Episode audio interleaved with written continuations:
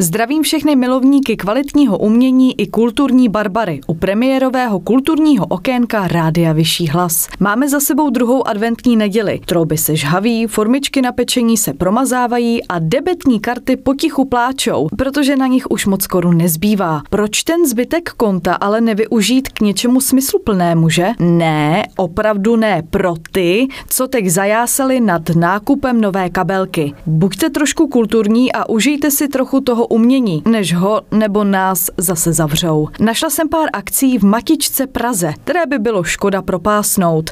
Jsem Kačka a jdeme na to. V prvé řadě vám nabídnu pár divadelních tipů. Přeci jen školu máme v centru a i ti pomalejší jistě zaznamenali pár divadelních budov v našem sousedství. Nebo je aspoň někdy viděli na fotce.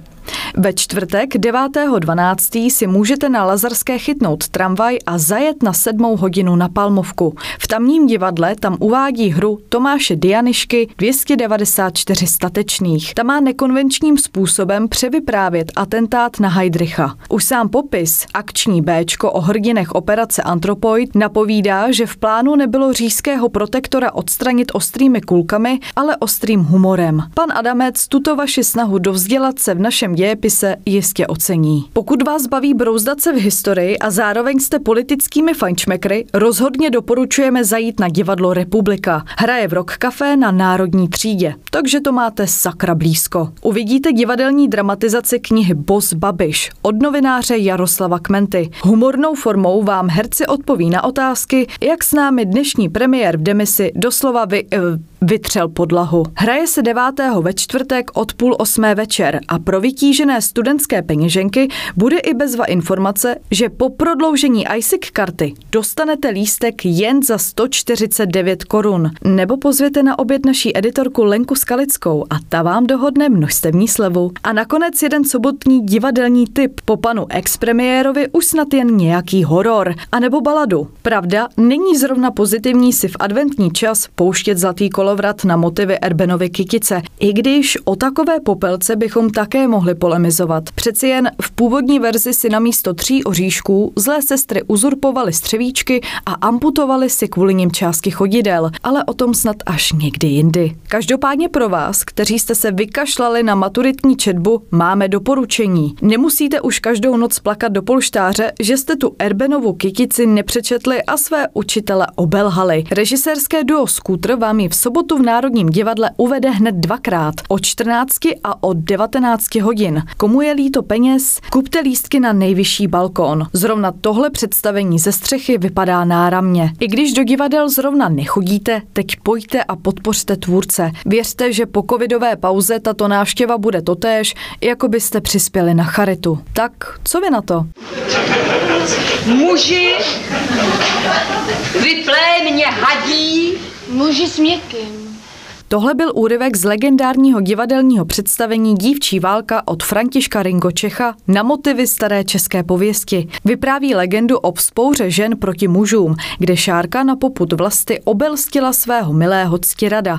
A proč, že vytahuji zrovna tuto část? Protože ve stejnojmenném pražském parku Divoká Šárka na Horoměřické probíhá až do dvacátého druhého prosince venkovní zážitková hra Dívčí válka. Celou stezku zúčastnění prochází a při cestě luští rozličné šifry, které vás na konci mají seznámit s opravdovým příběhem za českou legendou. Sice na svázanou pohlednou děbu při cestě nenarazíte, ale nohy si na dvouhodinové procházce aspoň protáhnete.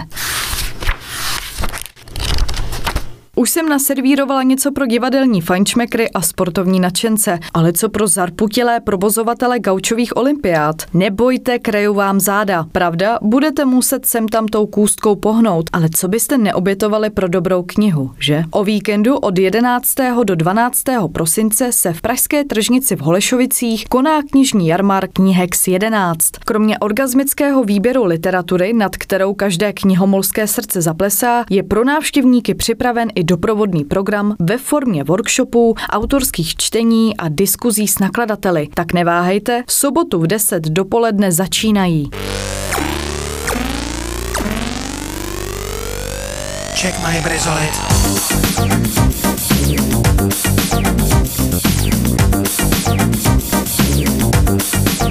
Každý ví, že po knize má přijít kvalitní relaxační hudba, obzvlášť pokud jste přelouskali celého Jiráka a Keplovou na Axom. Za odpočinkem v podobě koncertu vyrazte do Music Baru v Lucerně, kde si borci z Monkey Business pro vás připravili parádní funk-popovou show. Aby toho nebylo málo, střihnou si hned tři večery po sobě, od úterý sedmého do čtvrtka devátého prosince, podle hesla Dokud můžem hrajem. Vstupenky jdou koupit v předprodeji Music Baru Lucerna nebo u okénka na místě.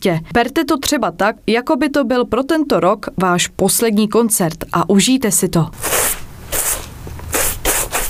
A v neposlední řadě něco pro naše umělecké duše, které si lahodí v plátnech a barvách. Pragovka Galerie na Kolbenově pořádá v neděli dvanáctého prosince vánoční art bazar s doprovodným programem. Na místě si můžete zakoupit díla umělců pod záštitou galerie, poslechnout si koncert kapely Hello Marcel a nasávat vánoční atmosféru. Pokud by však toto nebylo tak úplně podle vašeho gusta, můžete se v prostorách galerie podívat i na derniéru výstav z tematického celku Výstupy Intimity. Začíná se v neděli od deseti dopoledne, tak nezaspěte, ať máte den hezky barevný.